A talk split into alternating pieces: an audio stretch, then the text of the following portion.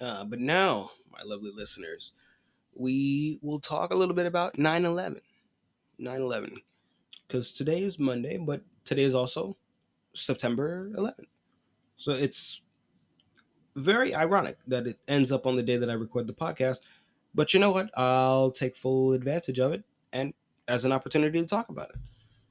So again, today, as many of you know, is the 22nd anniversary of one of, if not the greatest acts of treason in the history of this country. On September 11th, 2001, men employed by the CIA and trained in the U.S. Air Force, because they went to U.S. Air Force school to learn how to fly planes. And we know this because we were spying on them. We'll get into that a little bit later. But they're employed by the CIA, trained in the U.S. Air Force. On September 11, 2001, these men successfully hijacked four commercial flights, only losing control of one, which later crashed in Pennsylvania. Of the other three, one crashed into the Pentagon, which conveniently didn't catch a single second of footage showing the plane hitting the building. There was damage, we saw it, but I just find it interesting that this one of the most secure facilities on the planet didn't catch a single uh, second of footage of a giant aluminum whale barreling into them. But I'll digress. One landed, one crashed in Pennsylvania, one crashed into the Pentagon. The remaining two planes hit the Twin Towers of the World Trade Center in New York City. 3,000 Americans lost their lives as a result of an almost deliberate dereliction of duty on the part of the FBI, who by that time had known through the efforts of their own investigate of their own investigations. They by that time had uh, knowledge of everything. They knew who these perpetrators were. They knew where they were. They knew what they were doing. They knew what they were planning on, on doing, how they were planning to do it, and when they were planning on doing this. Yet, in spite of knowing all of these details about the hijackers, the FBI played no role in stopping the attack from happening. 9 11 didn't have to happen. The FBI knew everything there was to know about the attackers and it's well documented. You can watch a documentary on it. They they know who these guys were, where they were, what they were doing. They knew everything, and yet they chose to stand by and let it happen. And 3,000 Americans died as a result of their deliberate inaction on this matter.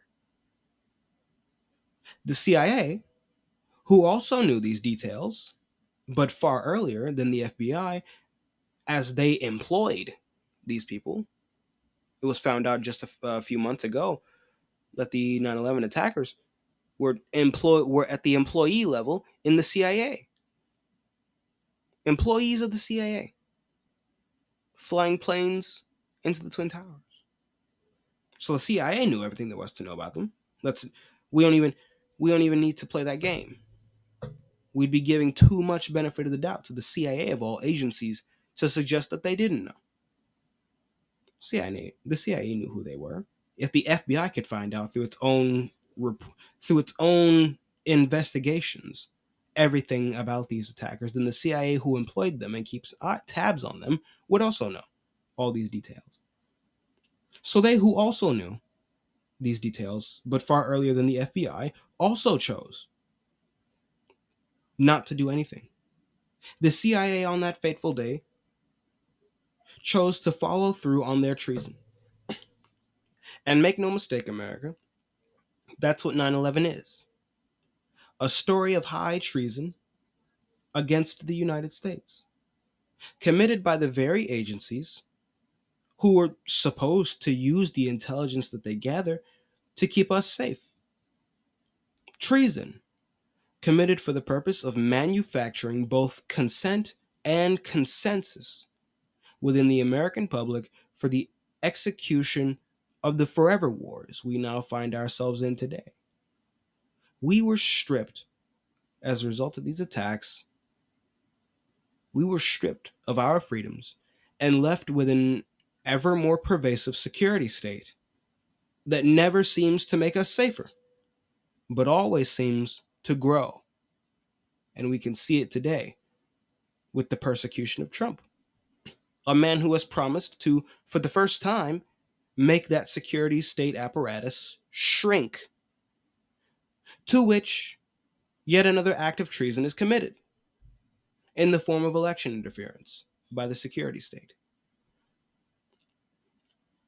Unknown numbers of innocent Americans have been shipped off to Guantanamo Bay and tortured on bogus accusations of terrorism and having connections to terrorist organizations, terrorist groups. The same groups, mind you, that these same agencies fund, arm, and train and equip. But if you are so much as accused of having associations with these people, which these agencies literally have associations with, you go to Guantanamo and you get tortured and you get waterboarded. 3,000 Americans died on 9 11.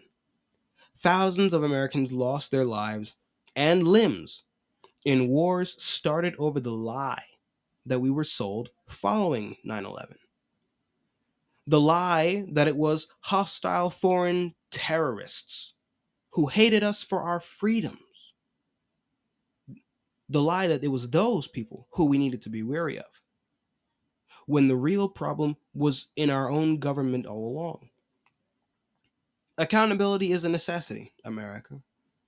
We will never have closure as a country until the gauntlet is thrown down on the cretins within our government who conspired to kill thousands of Americans and then used the crisis that they manufactured to erode our constitutional rights, to erode our liberties and our trust in one another, pitting Americans against Americans to help cover up for their crime.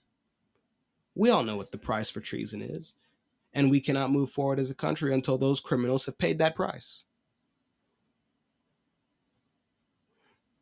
That is the story of 9 11, and it's not even a complete story. No one knows the whole truth of 9 11. That's the facts. Some of us are closer than others. I've come far for someone who was not even a year old when 9 11 happened. I was only a few months. But this shit can't stand. This shit cannot stand. And on this day, our beloved so called president, fraud in chief,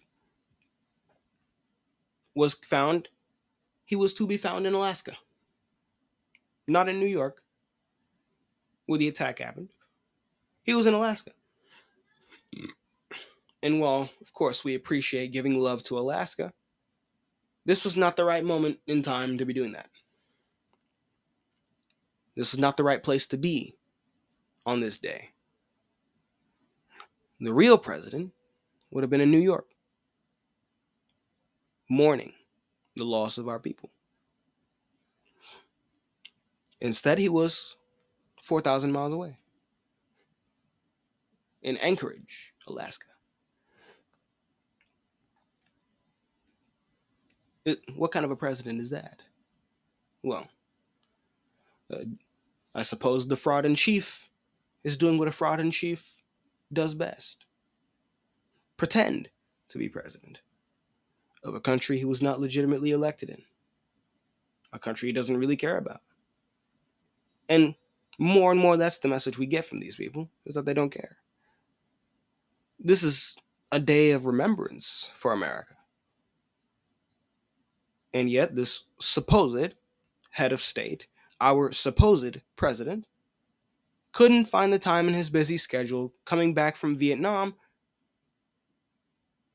to visit New York. A studied insult to American citizens and to the victims of this crime committed against the United States.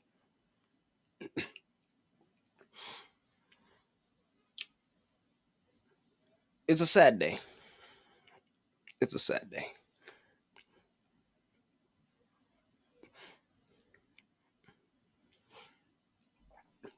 But like I said, until we have accountability, we will never have closure.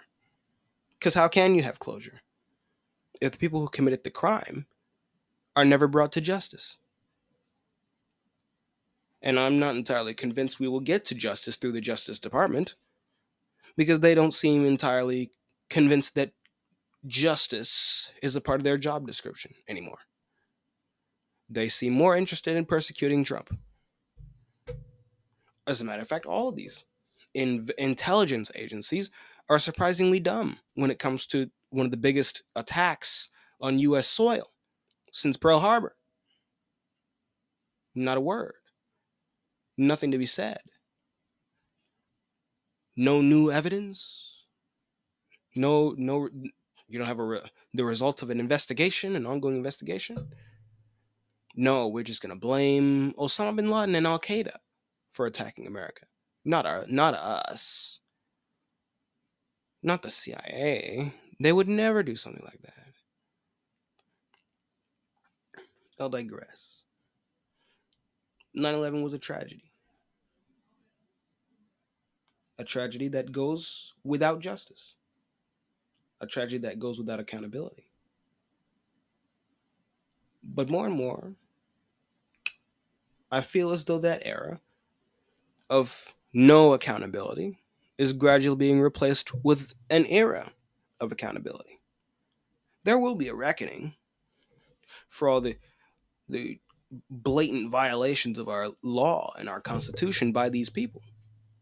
They think they will get away with it, and many believe that they will because they have for so long. But perhaps I'm being naive when I say that I feel that their time is coming and quickly. That's what I feel. But only time will tell if I'm correct on this. Only time will tell. So for now, we'll mourn and give our hearts to the victims of this crime committed against us, to the victims of this tragedy, both the innocent workers of the World Trade Center building and the many firemen and police officers who rushed to the scene, knowing full well that it could, ha- and for many did, end up being their last day on this earth. Now, those are heroes. Those are people worthy of our respect.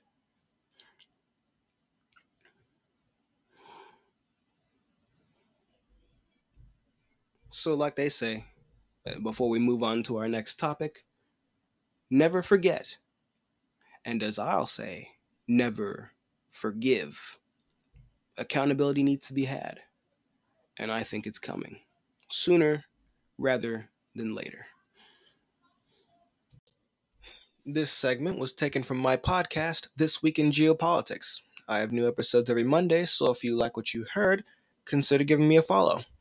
Thanks for listening, and hopefully, I'll see you next time. Servus.